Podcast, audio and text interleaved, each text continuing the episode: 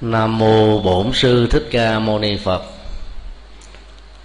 Nam mô tiếp dẫn đạo sư a di đà phật. Ngưỡng bái bạch, hòa thượng phó ban thường trực tỉnh hội phật giáo tỉnh bình định, viện chủ tổ đình long khánh. Ngưỡng bạch, chư tôn đức thượng tọa, tăng và ni kính thưa toàn thể à, quý hành giả phật tử.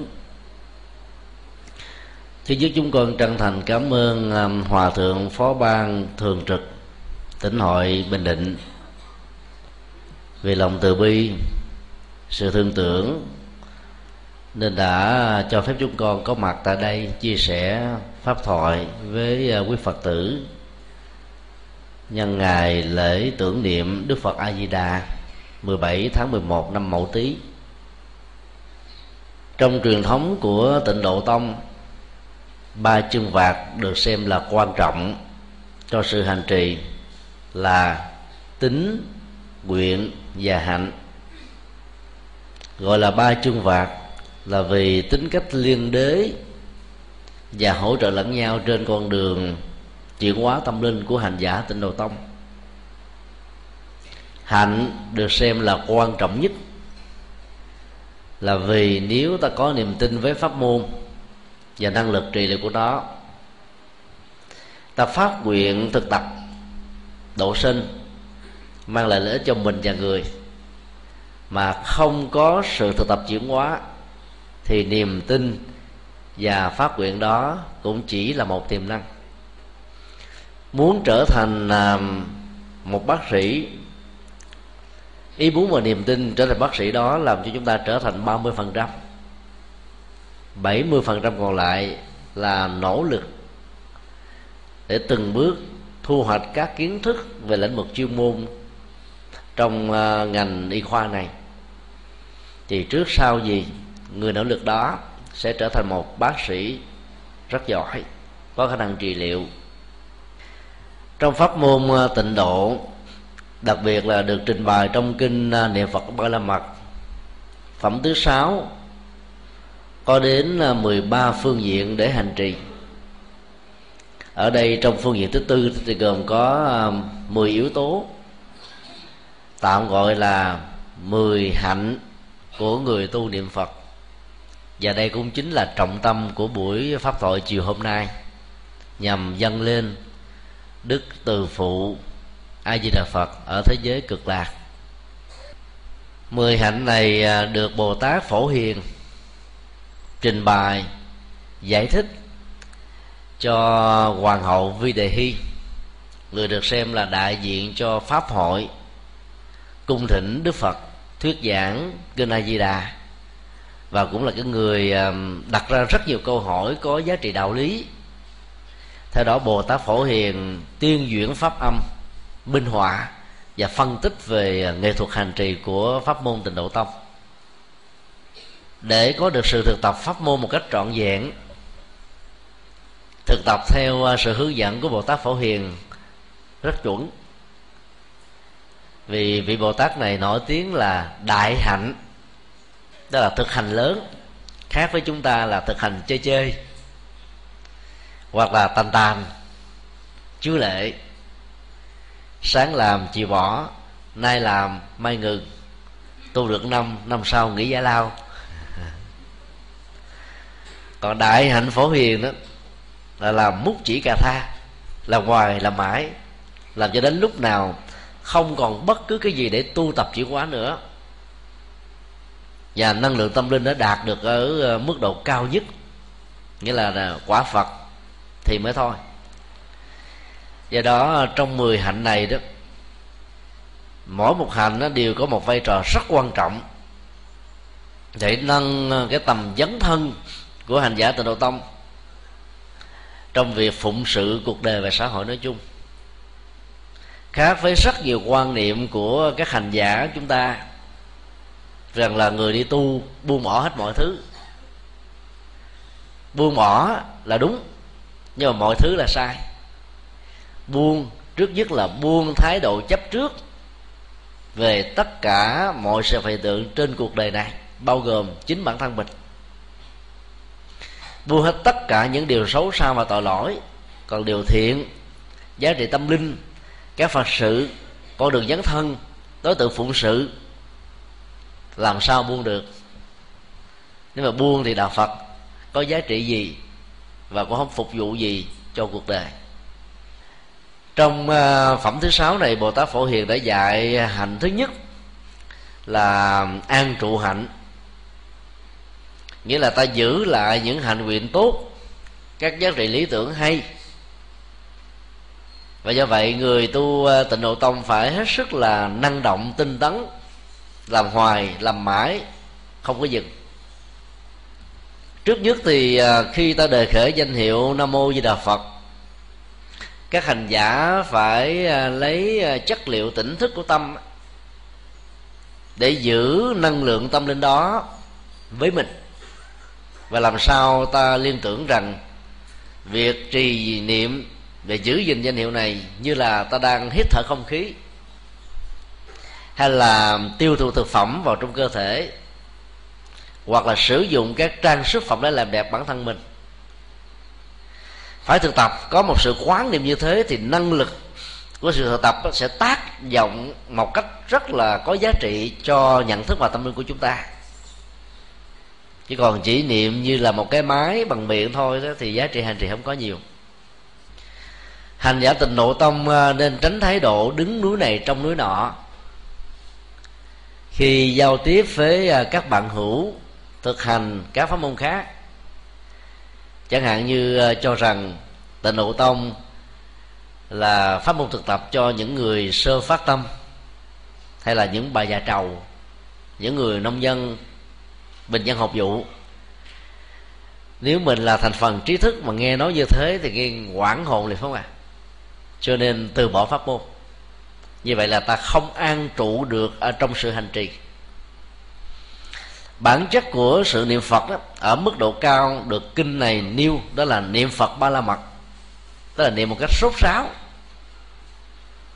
Và nhờ niệm rốt sáo như thế cho nên những cái ức chế tâm lý những căng thẳng mặc cảm sầu não u bi nỗi buồn nỗi đau không có cơ hội bám víu ở trên dòng cảm xúc dướng dính ở trên nhận thức. Huống hồ là thể hiện qua hành vi đó là một nghệ thuật thay thế các giá trị tâm linh tích cực để loại bỏ và chuyển hóa những niệm phàm phu, nỗi đau, nỗi buồn. Và do vậy, hành giả phải à, phát khởi tâm niệm chí thành tha thiết gắn với danh hiệu để cho tâm mình trở nên thư thái, bình an, nhẹ nhàng. Nếu các hành giả tịnh độ tông à, mê niệm phật như là mê kiếm hiệp của kim dung thì cái năng lực an trụ tâm vào pháp môn đạt được rất cao. Bây giờ à, báo chí đang báo động tình trạng nghiện các trò chơi điện tử online. Vì à, người ta đã đầu tư số tiền thật vào những nhân vật ảo. Muốn biến nhân vật ảo đó là chính mình. Và ngày hôm nay tờ báo công an cho biết á, là có những nhân vật ảo đó được bán đấu giá 300 triệu rồi có nhân vật là đến một tỷ đồng. Và phần lớn các game thủ là ai? Giới trẻ, sinh viên, học sinh. Tức là bị nghiện vào những cái chứng bệnh ờ, thỏa mãn giác quan của con mắt ở trên internet. Bỏ công việc làm ăn, học hành, sự nghiệp, tương lai. Nhưng mà mê cái đó, thời gian rồi đó là suy nhược thần kinh. Vì người xưa đã nói, đa thị hư thần. Xem nhiều á, thì suy nhược kém yếu thần kinh dẫn đến nhiều tình trạng bệnh tật khác.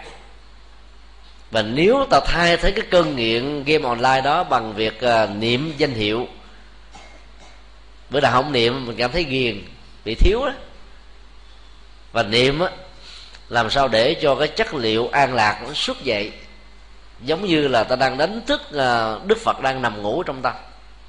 Ai làm được như thế được gọi là an trụ hạnh mà không thể đính kèm theo bất kỳ một lời nguyện cầu cho sức khỏe à, tương lai sự nghiệp làm ăn kinh tế vân vân. Niệm như thế thì mới đúng phương pháp. Còn niệm mà cầu nguyện nhiều quá đó thì làm cho tâm chúng ta bị rơi vào lòng tham. Hoặc là sống ở trên những cái giả định đôi lúc nó thiếu đi yếu tố của nhân và duyên ở hiện tại có người à, gõ mỏ tụng kinh nam mô di đà phật. Nghe cái tiếng chuông reng cái, ngừng lại. Chút nữa chị gọi lại tôi chứ không? Bỏ xuống. Tóc tóc tóc tóc. Tức là niệm phật mà không dám tắt điện thoại di động. Không dám rút dây điện thoại bàn. Không ngưng à, cái điện thoại ở cổng nhà. Ai hỏi mình cũng lắng nghe hết trơn. Thì như vậy làm sao ăn trụ vào trong chánh niệm được không ạ à? vì đó phải thực tập một thói quen là trong lúc hành trì tại nhà hay là tại điện phật của một ngôi chùa. Mọi phương tiện truyền thông cá nhân tắt hết ta dành trọn vẹn cho đời sống tâm linh thôi. Thì những cái căng thẳng trong làm ăn những sức ép trong thất bại những giao dịch là có vấn đề hoặc là tất cả những uh, trở duyên trong mối quan hệ con người đó tự động ta có thể um, cảm nhận được gốc rễ của đó nằm ở đâu? Và sau thời tụng niệm, một tiếng hay nửa tiếng, tâm ta sáng suốt và giải quyết vấn đề một cách rất có hiệu quả. Còn đang tụng niệm mà mang theo nỗi buồn, nỗi đau, nỗi rầu, rồi những ước định, chương trình, kế hoạch, dự án, đầu tư, thì như vậy mình đâu phải là niệm phật đâu, ta đang niệm công trình. Nếu người nào đó đang cắt già hoặc là bán vật liệu mà bị uh, kinh tế thị trường khủng hoảng tài chính như hiện nay mà cứ nhớ tưởng tới cái đó thì ta đang niệm bê tông cốt thép xi măng cát đất. Còn những người đang bị bệnh tật đó, thì niệm uh, chứng bệnh cơn đau thần kinh đọa, nhức xương khớp chứ đâu có nhớ phật đâu. Do đó ta phải an trụ nghĩa là trong lúc hành trì là phải để tất cả cái khác ra bên ngoài thì hiệu quả mới giúp cho cái năng lượng tâm linh đó giải phóng hết những căng thẳng. Và do đó sau một thời thực tập rất ngắn ta phục hồi được sức khỏe phục hồi được tâm trí phục hồi được uh, tánh giác. Vốn uh, mình để cho đó ngủ quên một thời gian dài chục kiếp vừa qua. Hạnh thứ hai là tâm mũi tức là các hành giả sau khi an trụ tâm trên ờ, sự hành trì, nam mô a di đà phật. Liên tưởng đến rằng là tôi đang quay về nương tựa với chất liệu giác ngộ vô lượng quan vốn sẵn có trong mỗi con người của mình, mà trước đây tôi đã từng để cho đức phật đó bị ngủ quên. Bây giờ cần phải được đánh thức. Phải làm sao để cho tâm chuyên nhất, từ chuyên nhất dẫn đến bất loạn? Như vậy hành giả sẽ có được khả năng loại trừ được các vọng tưởng một cách nhẹ nhàng thư thái, mà không cần dùng bất kỳ một cưỡng lực nào hay sự đè nén nào. Có nhiều người à, bị sai lầm ở chỗ khi niệm phật bắt đầu à, dụng tâm thật là mạnh, đang bị thất tình, nhồi nhét danh hiệu phật vào để quên anh chàng đó đi, quên cô nàng đó đi. Càng đè nén thì anh chàng cô nàng đó càng xuất hiện bám vào cảm xúc, bám vào nỗi đau, len lỏi như một tên biệt kích vào làm ngã quỵ mình. Ngồi trước mặt phật mà toàn thấy ám ảnh hình ảnh của người phủ phàng, bội bạc, hay là vẫy tay chào với ta với một lý do không đáng đâu vào đâu. Như vậy là sự vọng tưởng về bất kỳ một hình thái nào, màu sắc gì, con người, sự kiện, tình huống đều làm cho tâm ta bị dao động nói cái khác là trong lúc hành trì ngoài danh hiệu phật, các hành giả không còn để trong đầu bất cứ một cái gì khác. Tâm rỗng rang như là hư không. Và sâu sắc hơn nữa ta quán tưởng như là chân không. Thả một cái vật gì đó, nó không bị rơi bởi lực hút của trái đất. Không bị vào vào tường bên trái, vách bên phải, trần nhà, sàn nhà. Và đứng trụ vững vàng năng lực của chánh niệm với ờ, khuynh hướng nhất tâm và bất loạn, hành giả sẽ đạt được tính cách kiên định trong sự hành trì. Thì dầu cho thực tập niệm chỉ có 15 phút 20 phút thôi, năng lực sức khỏe sẽ trở nên rất dồi dào. Hiện nay ở tại chùa phật tổ long beach, california, hoa kỳ, các phật tử tu theo tịnh độ tông đó cứ mỗi tháng à, dành à, bốn lần một lần ba ngày sáu thứ bảy chủ nhật. Tự thực tập thôi. Xin phép thầy chủ trì cho phép và có khóa tu. Rồi họ tự mở băng ra để nghe và niệm trì danh hiệu phật một cách rất là miên mật nếu như à, thân bằng quyến thuộc của bất cứ người nào lâm trọng bệnh hay là các phật tử lâm vào hoàn cảnh tương tự thì họ phát tâm đến để thọ trì danh hiệu phật cho đến lúc nào người đó xả bỏ sát thân tứ đại để tiêu giao miền tình cảnh thì mới thôi. Thì trong quá trình mình niệm như vậy một cách là chuyên nhất đó thì người ta có được một cái kết luận như thế này. Là thân thể gương mặt của người bệnh đó, lúc đầu là cứng đơ thể hiện ra những cái đau nhức khó chịu hoặc là không có thư thái gì hết á mà niệm từ 8 tiếng cho đến 24 giờ. Thì cái sắc gì đó bắt đầu nhẹ nhàng, tươi mát, hồng hào.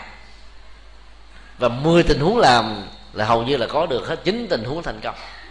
Chỉ trừ một tình huống là đương sự đang nằm chết á, không có niềm tin gì đối với pháp môn. Và không cảm nhận được. Và không có tiếp nhận được cái chất liệu giá trị đang thể hiện trên thân thể của mình. Do đó năng lực nhất tâm bất loạn sẽ làm cho tâm của con người trở nên sáng suốt lắm. Và càng tập trung một cách không gượng ép thì năng lực phát quan sẽ tỏ chiếu ở ta. Ai mà tập trung gán rượn ép á, thì sau một thời gian khoảng 15 phút 20 phút cái đầu mình nhức máu nó dòng lên trên đầu á gọi là hỏa dòng phải làm sao cho nó trở thành một cái phản ứng automatic rồi, tự động. Thực tập mỗi ngày mỗi giờ mỗi khi có điều kiện. Tâm không còn à, bận biểu với bất kỳ chuyện thị phi. Nhất là khi kia ta có mặt trong đạo tràng như thế này. Dành thời gian à, yên lắng để quán chiếu niệm trì danh hiệu phật thì à, một thời gian ngắn là ta sẽ được nhất tâm là kết quả của nó làm cho mình định tĩnh, sáng suốt, nhận diện rất rõ mọi thứ diễn ra xung quanh mình và có một cái lời giải đáp rất là thỏa đáng. Thứ ba là thiện hữu hạnh. Như dân gian đã nói à, ăn cơm có canh, tu hành có bạn. Mà bạn đối với người tu tập phải là thiện tri thức hay là thiện hữu. Thiện hữu là người bạn tốt thiện tri thức là người bạn cung ứng cho ta các giá trị tâm linh, đạo đức, hoặc là giải thích cho ta một cách cặn kẽ những thứ mà mình không có cơ hội để nghe trực tiếp từ vị thầy hay là từ một ngôi chùa. Năng lực tâm linh của người bạn thiện hữu luôn luôn đặt mình vào trong quỹ đạo, bỏ ác làm lành. Cho nên à, nếu à, giao du tiếp xúc mà có một người bạn nào thẳng tính góp ý chia sẻ giải bài tâm sự những điều hay. Giàu cho có chạm đến tự ái của ta ta cũng phải cảm ơn. Vì chỉ có người thật sự quý kính mình muốn mình trở thành người tốt mới nói những lời như thế thôi. Do đó ta phải um, quan sát về động cơ phát ngôn của con người để không cho tâm của mình bị giận dỗi khó chịu phẫn tiêu cực trước lời nói um, trung ngôn nghịch nhĩ mang tính cách là xây dựng và góp ý cho ta. Còn bạn nào mà tối hay là ban ngày gặp nhau rủ đàn ông á thì uống bia. Hay là ăn thua lỗ rủ ra quán cà phê ngồi tán dốc từ đầu đến cuối từ sáng đến chiều thì đó không phải là thiền hữu tri thức đó là bạn nhậu. Bạn cà phê bạn thuốc lá bạn à, hưởng thụ đó. Còn thiền hữu tri thức đó, hướng dẫn chúng ta thấy vợ của mình đi chùa thì khích lệ là cùng đồng hành với vợ dẫn con cái cùng đi theo. Có nhiều à, chàng thanh niên khi được khuyên như thế có nói tôi có làm tội lỗi gì đâu mà hãy đi chùa. Như thể chùa là cái nơi chúa nhóm tội lỗi của bạn. Không làm tội lỗi không có phước gì hết trơn á không ghi tội lỗi thì không bị luật pháp trừng trị, không bị trả qua báo xấu. Nó mới chỉ là 30% của con đường nhân đạo đó. 30% còn lại là làm điều lành. Làm điều lành không chưa đủ 40% còn lại quan trọng hơn là phải làm bằng động cơ có giá trị. Mục đích tốt chứ không phải vì danh, vì tiếng khen, vân vân do đó ta khích lệ người bạn của mình. Ngày càng hướng về đạo một cách sâu sắc hơn để làm nền tảng hạnh phúc bình an cho các thành viên và những người thân trong gia đình. Ta hãy tìm kiếm đến những người bạn như thế để mà giao du. Có thể um, thắp đuốc ban đêm, tìm hoài, tìm mãi mà vẫn không có. Nhưng nếu ta cố gắng thì vẫn tìm ra được những người tâm đầu ý hợp thống kê khoa học cho biết là chị em phụ nữ có thói quen mỗi ngày là phát ngôn khoảng 21.000 từ là trung bình. Còn người nào mà nói uh, thoải mái đó có thể thành là ba chục nghìn bốn chục nghìn. Đàn ông á chỉ uh, phát ngôn khoảng chừng một phần ba thôi. Nếu người nữ nói 21 ngàn từ thì đàn ông nói chỉ có 7 ngàn từ. Mà đàn ông nào nói 21 ngàn từ có lẽ là bà vợ trốn luôn. vì ông ta sẽ trở thành khó đánh bây giờ à, ta thực tập tìm người bạn tốt về phương diện đạo đức, tâm linh để ta chia sẻ những giá trị của sự thực tập. Học thầy không thầy học bạn. Tại vì có nhiều điều ta không có cơ hội đến chùa nghe được. Cho nên à, biết cô bác, bà con đi chùa trước ta vài chục năm, kinh nghiệm nhiều hơn. Thì ta có thể học ở những vị như thế. Tức là các hành giả từ độ tông ờ, luôn luôn phải có bạn. Để ờ, trước nhất là xây dựng và bổ túc cái tốt cho ta. Còn ờ, nếu ta có những thói hư tật xấu đó, thì thẳng thắn góp ý để ta bỏ đi. Bạn bè thấy mình xấu mà cứ khen ngợi, thấy mình tốt ít mà a vua và tăng bốc quá nhiều cho cái tôi của mình trưởng dưỡng, thì bạn đó chưa phải là thiện hữu tri thức. Do đó mỗi người phải tập sự cho mình là một thiện hữu tri thức. Tại tổ đình long khánh thì có nhiều đạo tràng. Mỗi một đạo tràng thì nó có một cái nhóm. Mỗi nhóm thì có à, một người à, đứng đầu để nối kết thông tin các phật sự vận động, nhắc nhở, hướng dẫn cho chúng ta cùng đi trên một lý tưởng. Đó là ta thiết lập mạng lưới thiện tri thức lẫn nhau.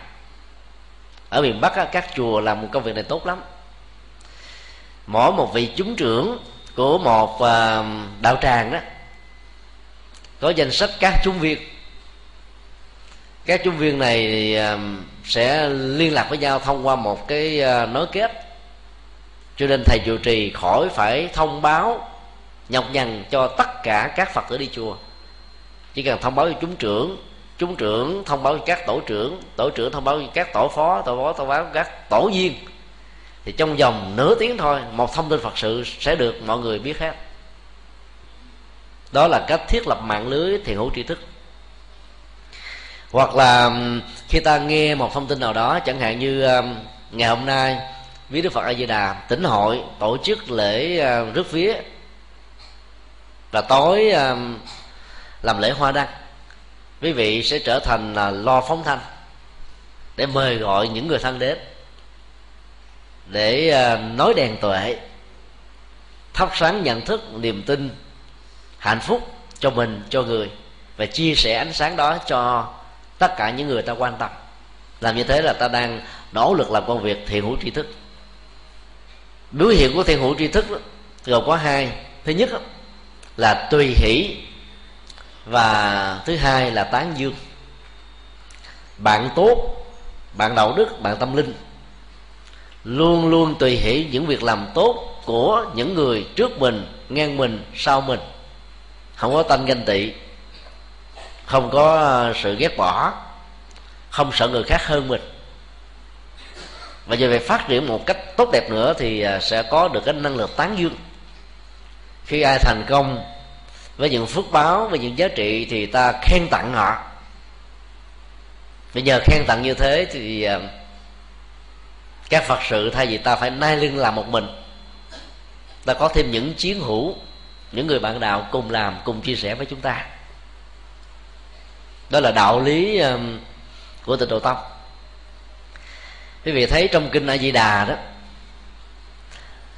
đức phật thích ca được mười phương chư phật tán dương công đức, sanh ra trong cõi ta bà, gặp nhiều nghịch cảnh khó khăn, từ bỏ ngôi vua, trở thành một nhà tâm linh, tu tập thành tựu đạo quả, là việc khó làm trên cuộc đời này.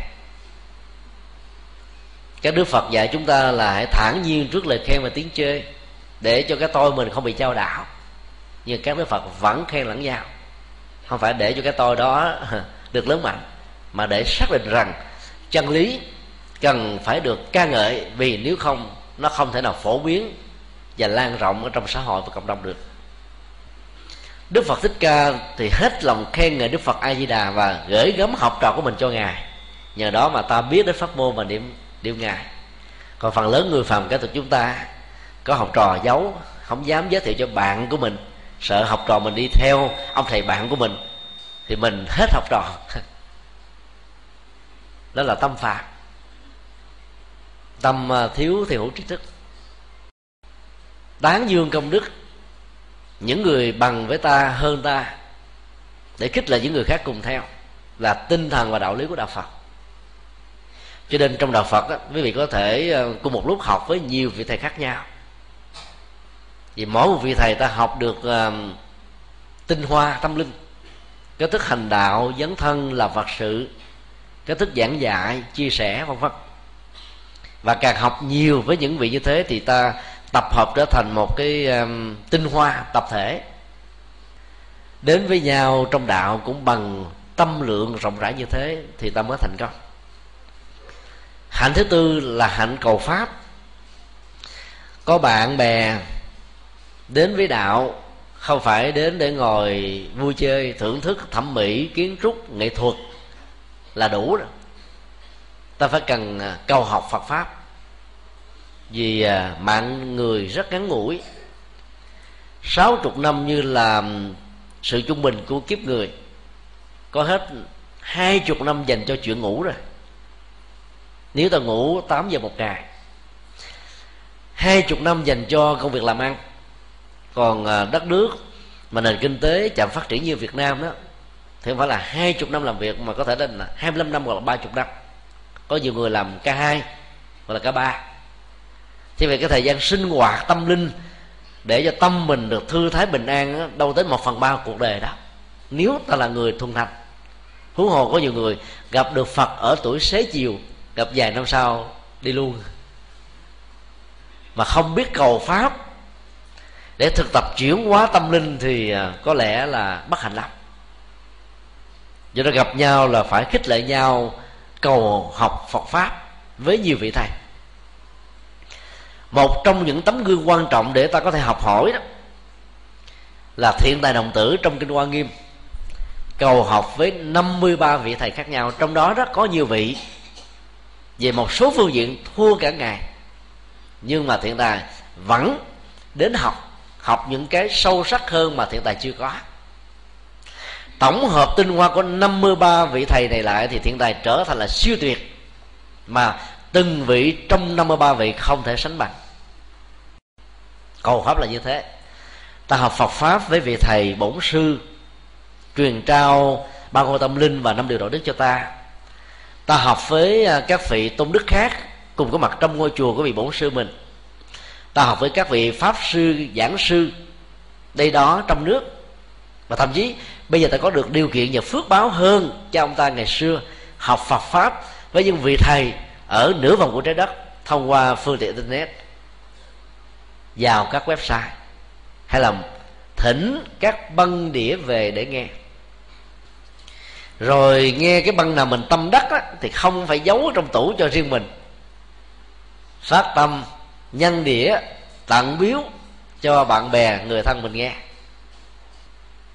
Thì sự cầu pháp đó đồng thời mang ý nghĩa là ban pháp. Bố thí một cái tặng phẩm Phật pháp đó không chỉ là bố thí tại Phật nữa mà là bố thí pháp. Mà giá trị đạt được của người tiếp nhận và lắng nghe nó là vô ý, có niềm vui với Phật pháp. Những băng giảng được phổ biến tại chùa Hoàng Pháp đó, có nhiều băng đã đạt được cái mức độ phổ biến chưa từng có trong lịch sử.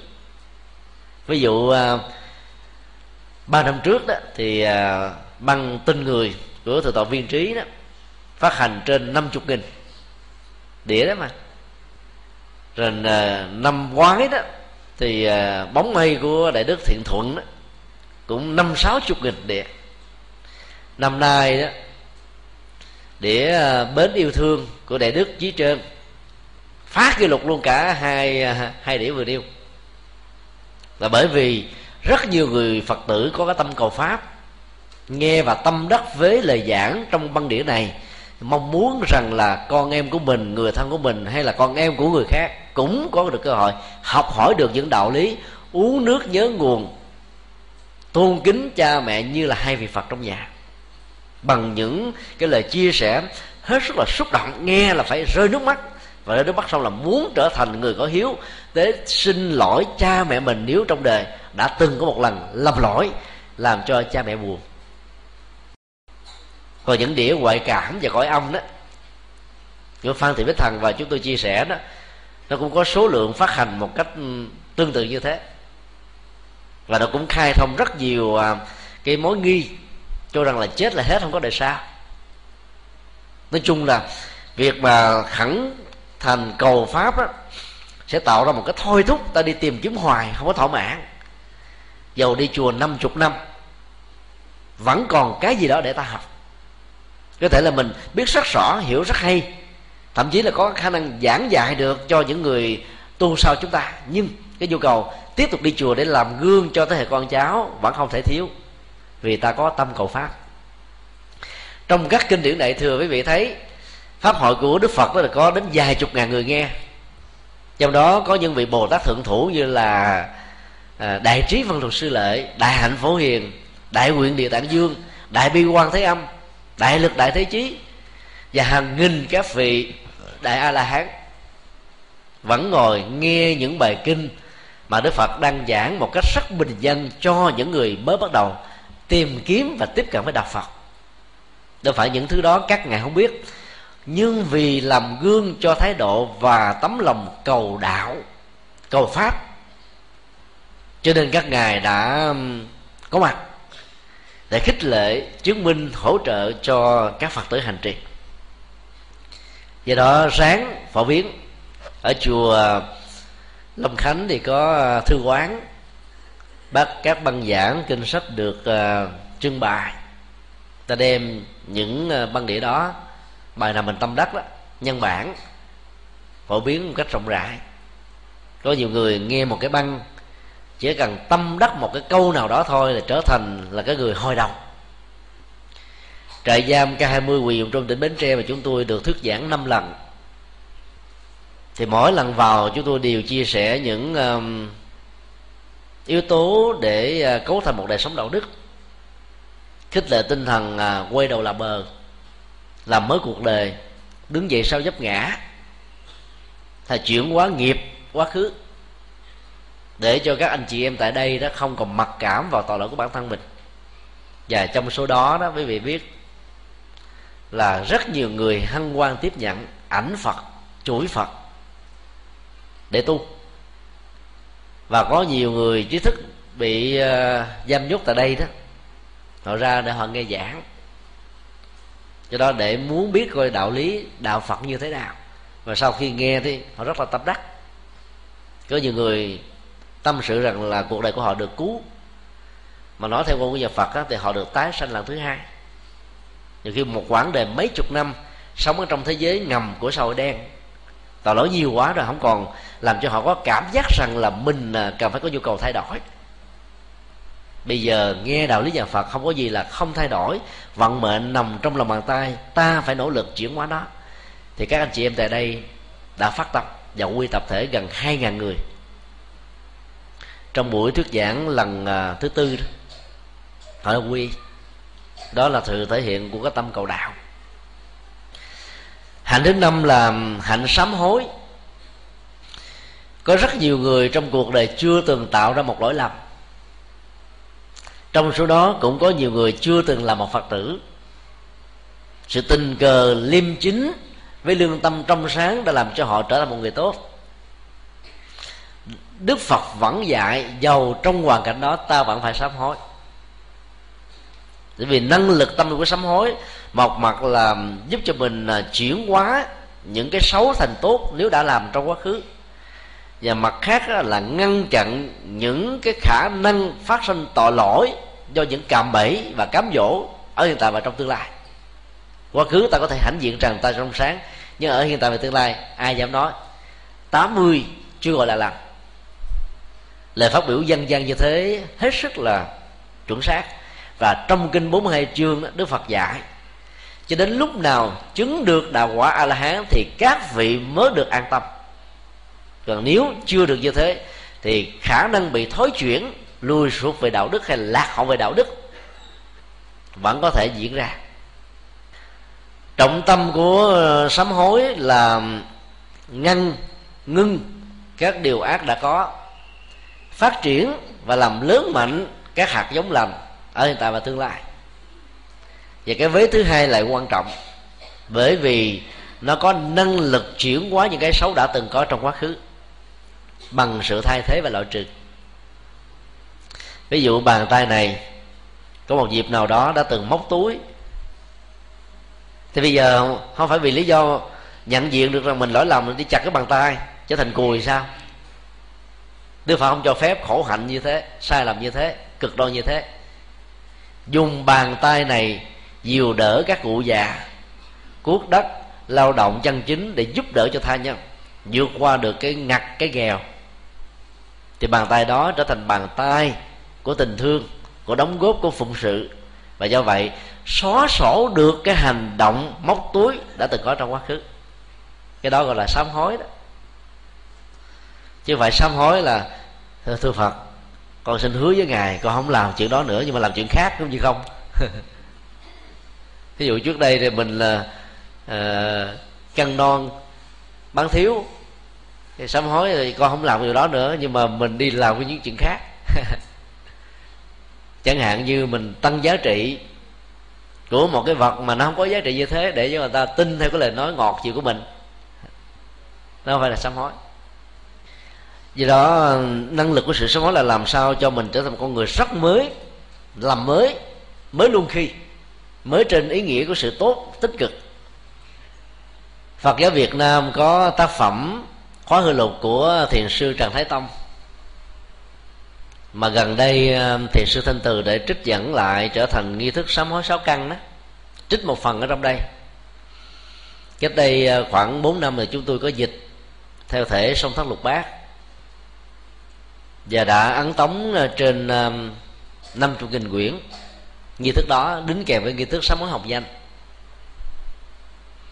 Theo chúng tôi thì sám hối sáu căn của thiền sư trần thái tông của việt nam nó sâu sắc hơn là nghi thức sám hối học danh của chư tổ trung quốc. Vì uh, các nguyên nhân trực tiếp tạo ra tội lỗi đó thường là sự hưởng thụ của con mắt của lỗ mũi lỗ tai lưỡi thân thể và tác ý. Cho nên sám hối từng tội lỗi do sáu giác quan này tạo ra. Nó thiết thực và trực tiếp hơn để chúng ta cảm nhận được nỗi khổ, niềm đau và nạn nhân do hành động sai lầm của mình. Từ đó, ta hồi đầu hướng thượng.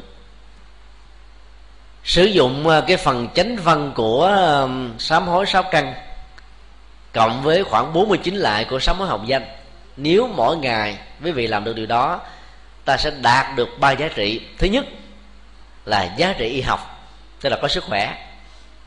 Các cụ già, những người đau nhức xương khớp, thần kinh tọa, thậm chí là tim mạch, hoặc là những người trẻ đi nữa, mỗi ngày mà lại 49 lại hoặc là buổi sáng vừa ngủ dậy hay là trước khi đi ngủ, chúng tôi cao đo với vị giàu có những chứng bệnh gì đi nữa, nó cũng bớt tối thiểu là 50% không cần phải tốn tiền đối với người nữ đến ờ, các trung tâm thể dục và thẩm mỹ để làm đẹp.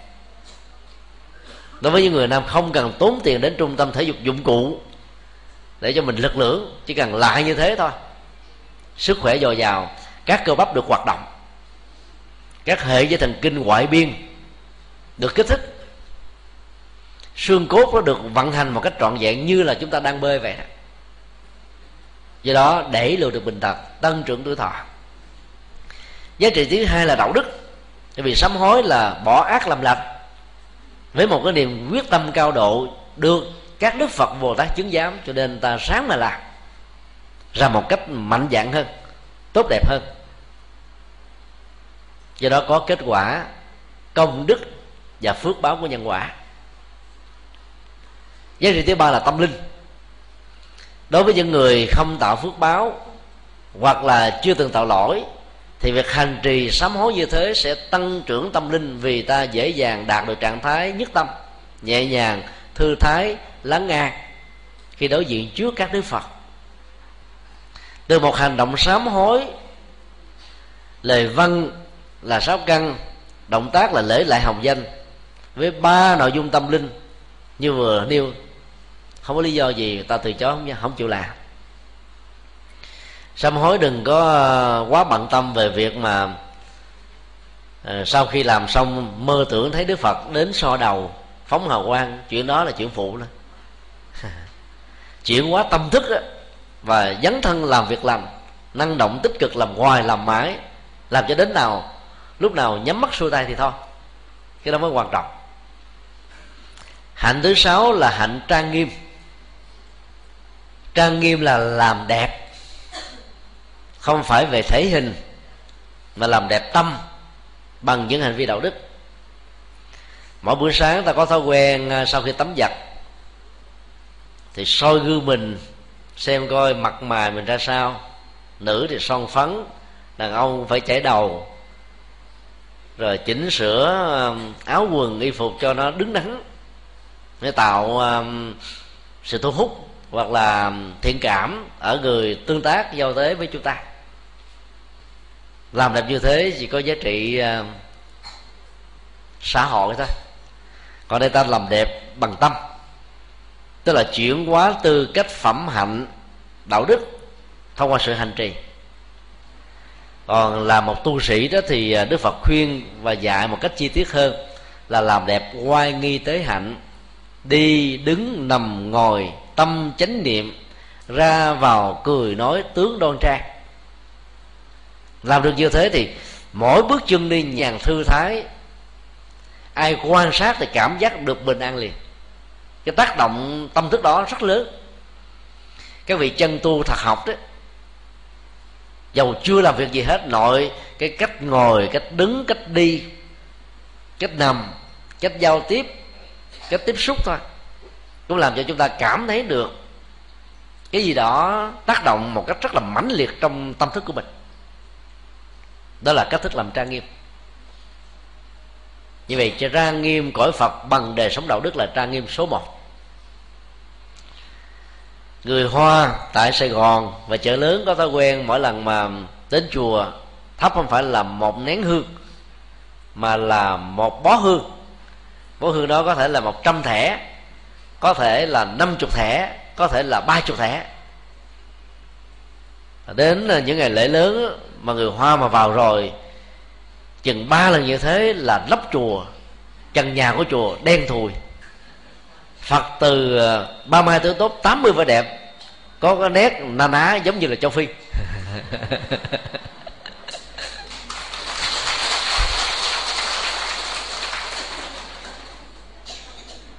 Vậy đó, các tổ mới dạy chúng ta là hãy cúng dường Phật bằng à, hương giới, Tức là hương đạo đức. Hương định là sự định tĩnh để sáng suốt, phát minh, đóng góp cho xã hội. Giải quyết vấn đề một cách à, rất là nhanh gọn lại mà hiệu quả rất cao. Hương tuệ là con người của mình nhìn đâu là thấy rõ vấn đề đó, đầu tư đâu là thành công đó. Làm cái gì là có kết quả đó. Phước báo, một để một một để mười mười để trăm, để nghìn đi tới đâu đắc nhân tâm. Ba loại hương này giúp cho con người của hành giả trang nghiêm được cõi phật ở hiện tại. Và làm được như thế là ta đang thiết lập tịnh độ, xây dựng một cõi ta bà ngay khi chúng ta đang sống. Và đây là yếu tố thiết thực và quan trọng nhất. Còn ta ta bà đừng có đến nỗi sợ hãi rằng nó là cái nơi cuối độ. Và sống chỉ trong mong sau khi chết được tái sanh về tây phương, mà không chịu xây dựng tịnh độ thì trong suốt mấy chục năm đó ta sống như thế nào? Khổ lắm ạ. Có tịnh độ đi trước, tịnh độ tây phương kéo theo sau là chuyện tất yếu về nhân quả. Ở đời này không có tịnh độ, mà mong có tịnh độ tây phương, nhân quả không tương thích, chưa chắc đã đạt được. Hạnh thứ bảy là hạnh trì giới mỗi một phật tử tại gia có những giới pháp để tu học. Căn bản nhất là ba ngôi tâm linh, nhận đức phật làm thầy. Không còn thờ thượng đế, thần linh, mẹ sanh mẹ độ cũ thi quyền nữ, quan công, ông táo thần tài, vân vân. Hay là các vật linh, như là các nền văn hóa nhất thần và đa thần, khắp nơi trên thế giới. Có thể nói là trên 80% cho đến bây giờ, quý Phật tử khi quy tâm bảo rồi, mà vẫn còn thờ các vị thần đó trong nhà, phải không à ai còn thờ thần tài giơ tay lên? Chưa hết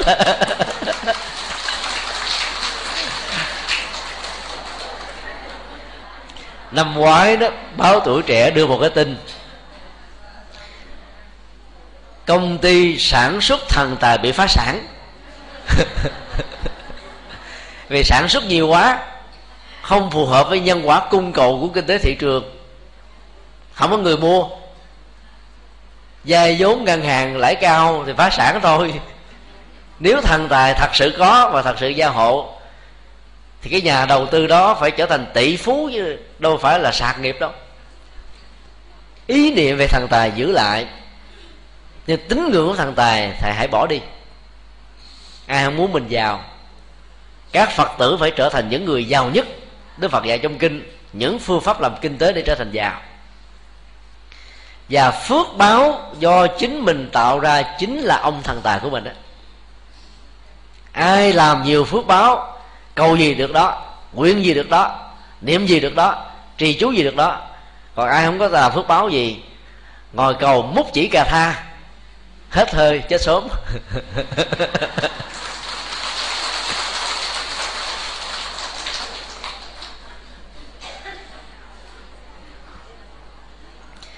do đó um, quy phật là phải từ bỏ các vị thành linh. Quý vị nói uh, bây giờ bỏ bằng cách nào? Bỏ sợ tội. Thằng này có mặt với mình mình phải chung thủy. Ông tổ, ông tơ, ông sớ, ông sợ, ông khở. Đã thờ ông thằng tài này rồi. Và thằng tài này gắn bó với uh, vận mệnh của gia đình. Bây giờ giải phóng các ngài bằng cách là đem thỉnh các ngài vào chùa. Chùa làm lễ, sau đó đốt thiêu hết các ngài cho các ngài siêu sanh thoát quá. Còn quy pháp thì chọn đề mình không còn à, nương tựa theo các tôn giáo khác. Vì các tôn giáo khác dạy chúng ta rất nhiều mê tín về gì đó gắn liền với nỗi sợ hãi. Còn đạo phật dạy chúng ta hãy nỗ lực bản thân bằng nhân quả của đạo đức. Cho nên mạnh dạng không sợ. Quy tăng thì ta không nên theo thầy tà bạn xấu. Vì làm như thế bị tổn thất niềm tin, khủng hoảng, sụp đổ thần tượng.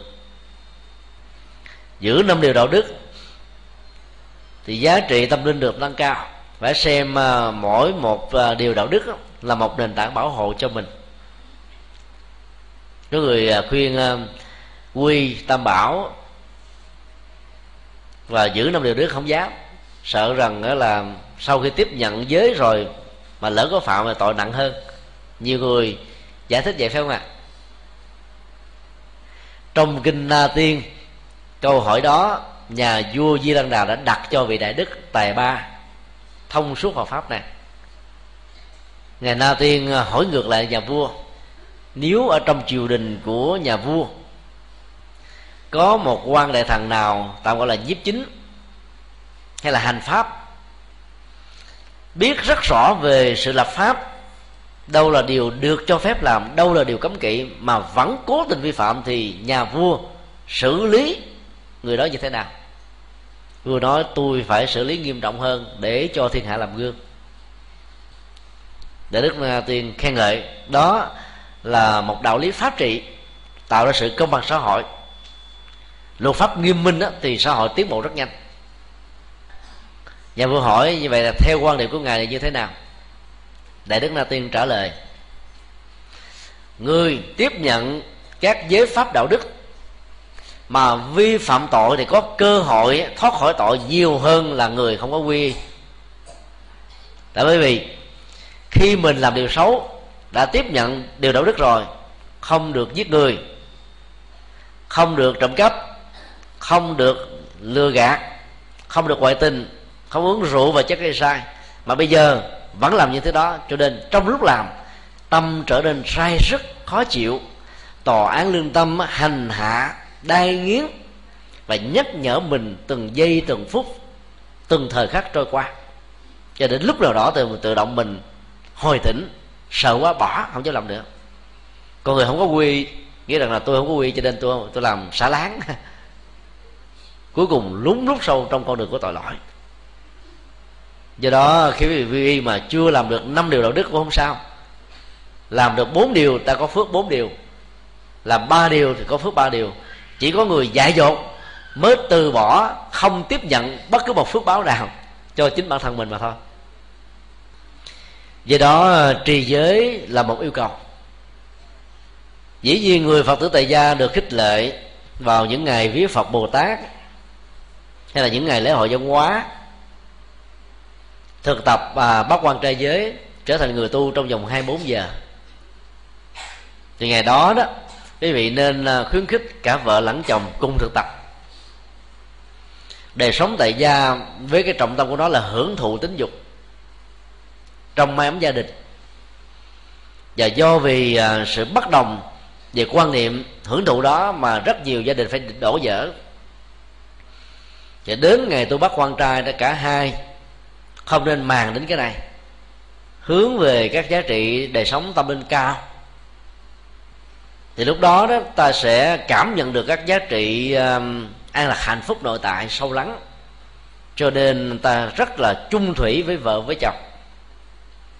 Còn đặt năng với cái đó người vợ hoặc người chồng không thỏa mãn thì ta phải tìm chỗ khác để mà thỏa mãn. Như vậy tu tập với bác quan trai có khả năng bảo hộ hạnh phúc gia đình rất nhiều nhất là các đấng mày sâu. Cần phải đi thọ giới bắt quan trai để thực tập làm thầy tu 24 giờ. Lúc nào đòi hỏi mạnh quá thì phải cố gắng trở thành thầy tu. Thì tâm ta sẽ bình lặng trở lại, vượt qua được và hài lòng với những gì ta hiện có trong đời sống gia đình. Nói một cách khác là người giữ giới luôn luôn đi từ con đường tốt đến tốt hơn từ hạnh phúc đến hạnh phúc hơn. Từ phàm trở thành thánh. Không giữ giới thì tu cỡ nào đi nữa, với pháp môn nào đi nữa thì không bao giờ có kết quả. Giới được xem là đạo đức. Là một cái hỗ trợ đắc lực để ta có được thiền định về trí tuệ. Nếu như ba chân vạc có một cái lư hương. Thiếu một thì cái lư hương nó sẽ bị ngã. Hạnh phúc con người cũng như thế.